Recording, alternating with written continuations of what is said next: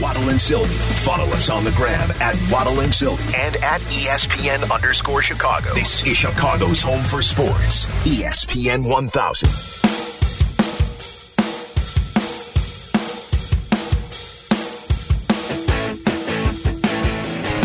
One of our favorite guests that we talk to, especially during baseball season, uh, is Jason Heyward. Always uh, open with his time, always candid, and uh, loves, loves, loves this city. And uh, with the changes with the Cubs organization, we thought it'd be a, a great time to have Jay Hay on. Jason Heyward joins us right now on the Corona Hotline. Jason, how you feeling today? Oh, I feel great, but I'm the Corona hotline.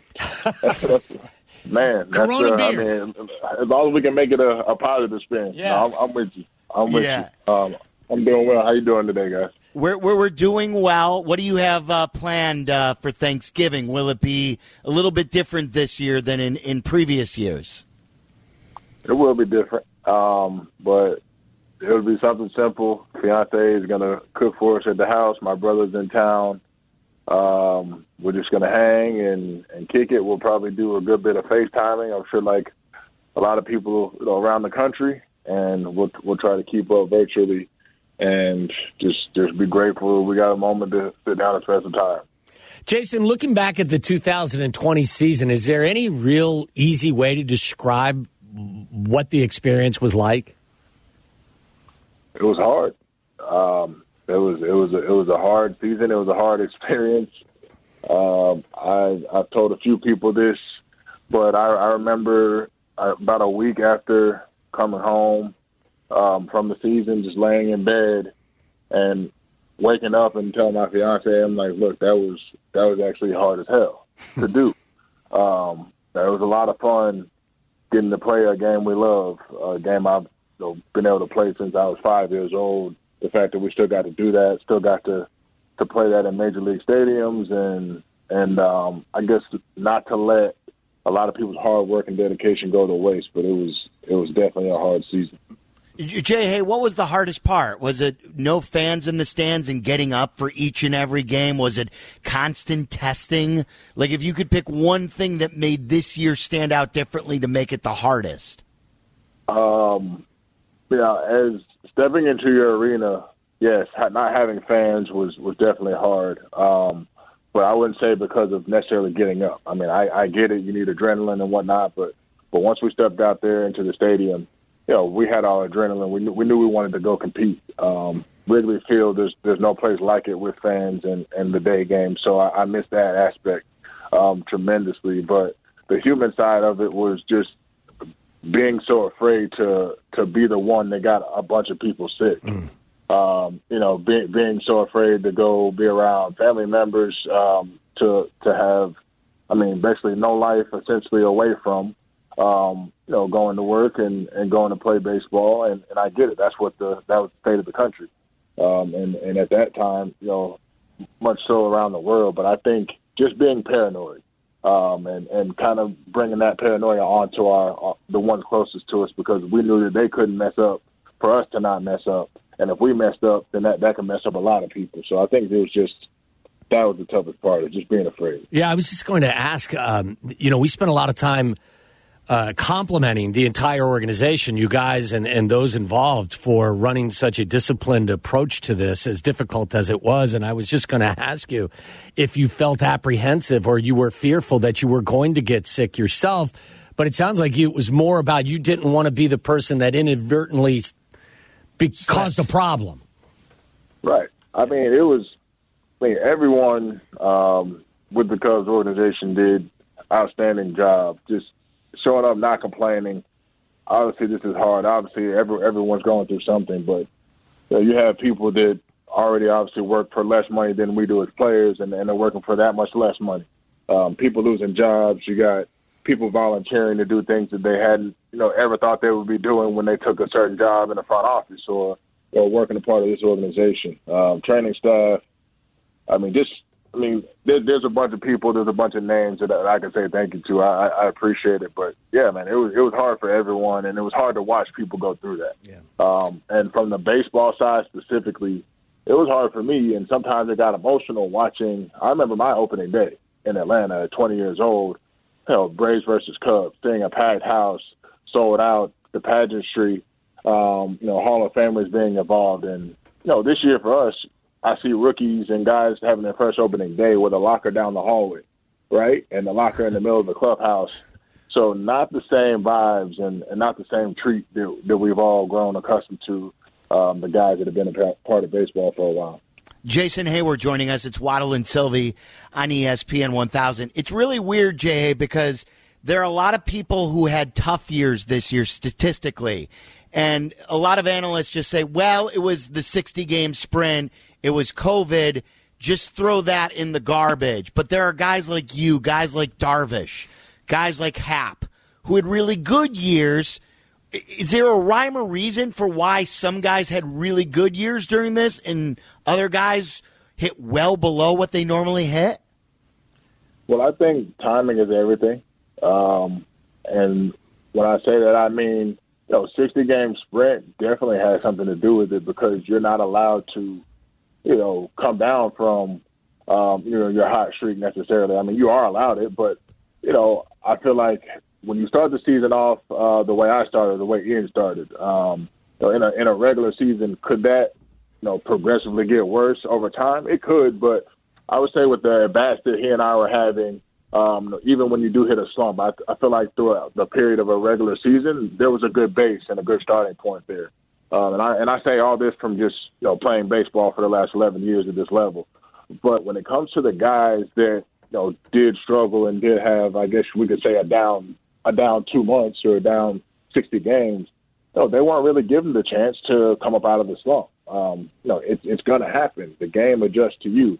Um, these guys we're talking about, you know, have done a lot in this game. Um, you know, some some even more than others. You know, we talk about uh, you know MVP, Rookie of the Year. You talk about Riz. You look at the back of his baseball card.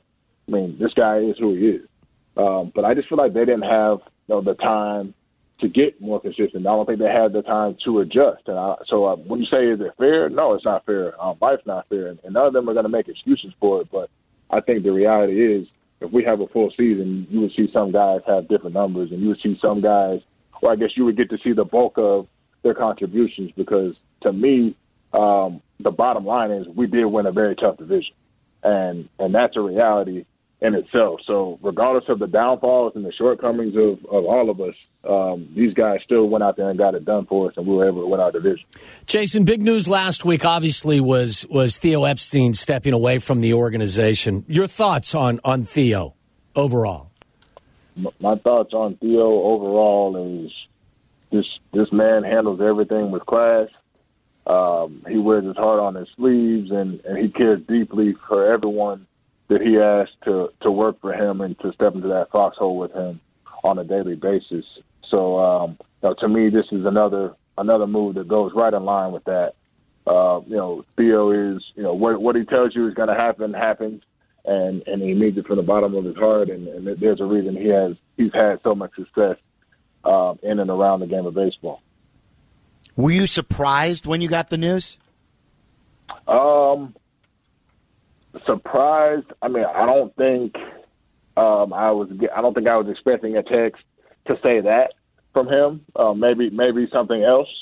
Right on. I don't. I don't know. You can pick a number of things that, that I wouldn't guess, but uh, I wouldn't say that I would have thought that would have been the case. But just hearing his explanation, you know, again, it goes back to his class of him not wanting to be sitting over Jed's shoulders and, and people in the front office knowing that he wasn't going to return you know, the following the following year after the 2021 season.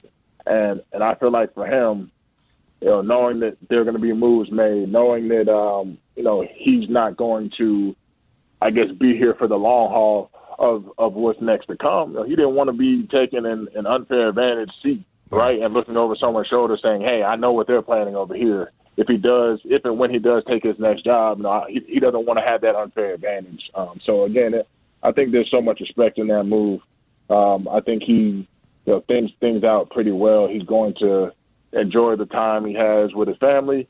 Um, stepping away from the game, I know he he mentioned a number of uh, charities and nonprofits he wanted to be a part of, and I think he's going to enjoy that aspect and and preparing for whatever's next to come. Based on what you just said, Jason, are you expecting significant change on your guys' roster?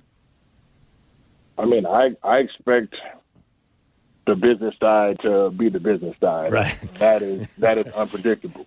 Um, you know what what can happen will happen, and, and what can't happen won't. Right. Um, you can talk about wanting to make moves to your roster, or maybe wanting to trade, or maybe even wanting to extend people, or or sign a free agent, whether it's someone coming from outside the organization or or people already here. You can talk about all the things you want to do, but you got to see what the market is. You got to see what's available. Um, and I think that, if anything, is kind of being held over everyone's head with the kind of season we just had as far as COVID. Um, you know, finances are looking uncertain um, to a certain extent. And I don't say that as far as giving out money and, and not giving out money. I just think people want to know and organizations want to know how much. Um, so, but just to answer that question, um, as far as the Cubs organization, I think they know they need to make some changes, and that's that's typically what happens when guys come into the last year of their contracts. Right? You see Yeah. some people either say we're going to try and have someone long term, or we're going to try and get the best value for them and the franchise. So, Jed Jed has his hands full. Um, you know, wh- whoever's in charge has has their hands full with this roster, and that's. I mean, to be honest, that's a good thing to have happen. You got a lot of guys who have a lot of value, you've done a lot of special things and he's going to have to make some choices soon. But it's all going to come down to who's out there available and willing to make moves. Jason Heyward joining us. It's Waddle and Silvy on ESPN 1000. When, when you talked about signing here, you always cited the young core. That you were 26, you wanted to be with this core, to grow with this core. A lot of these guys who are your brothers, like you just were referring to, could be gone. That's not jarring at all? Um, I mean, it's it's a tough reality. It is a tough reality because you know you know at some point, you know, again, the business will be the business side of it. Um, we don't get to play things out forever as we wish. Um, but I wish them the best. I think, to be honest, whoever does move on, um, you know, if and when that happens, I think that's going to be a good thing for them. I think uh, they're going to have new experiences. They're going to be able to establish themselves even more in the game of baseball and, and for their families as well when it comes down to financial and even other opportunities to go play for other winning organizations. Um, I, I speak highly of all of them, and I think I think the world of all of them. So for me, it is bittersweet, but if anything, I'm just happy for their growth. Do you feel that the, the team, you mentioned Jed, is the team still in great hands with Jed? Absolutely, absolutely. Um, no, it doesn't all fall. Um, I don't want to say it doesn't all fall on him. Um, you know, we all have to take responsibility for for our actions and, and what we have going on. Um, you know, he has been here every step of the way to be a part of all the positive things that Chicago and Cubs fans have been able to experience the past few years.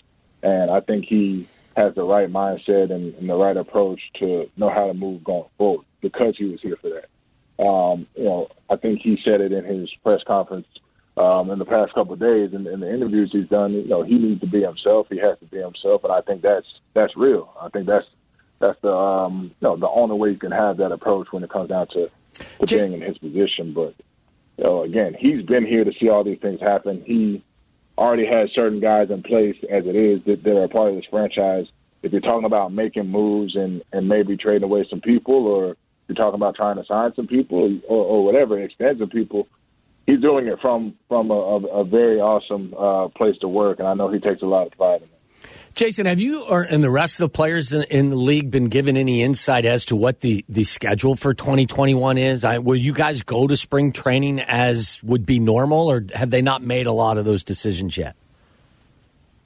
I would just say it's only fair to um, it's only fair to be ready for whatever happens. um, you, you know, because know, we were in spring training this this past year, and and of course, no one was expecting to be shut down, and, and then after that, there was so much uncertainty. No one knew when and if we would get started. So I think the reality is, of course, as players, um, prepare like there is going to be everything on time, but just be ready for whatever because there are so many things out of our control.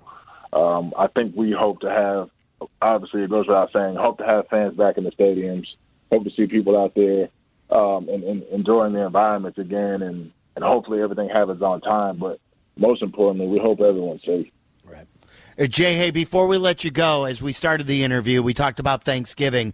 2020 has been very turbulent. There's been a lot. We've talked to you about off the field stuff too. What are you most thankful for heading into the holiday? I'm thankful to have another moment. I'm thankful to have time, uh, family, friends. I think this year has really made everyone appreciate the things that they can control the things that they do have and, and not so much focus on what we don't. And again, I'm just just thankful to have you know these moments to sit down and you know spend some time with my dogs, fiance, brother, parents, um, all these things over the year that it wasn't easy to do, but now you know trying to make the most of that. So that's that's what I got for this. What's what's the one thing you have to have on your plate Thursday?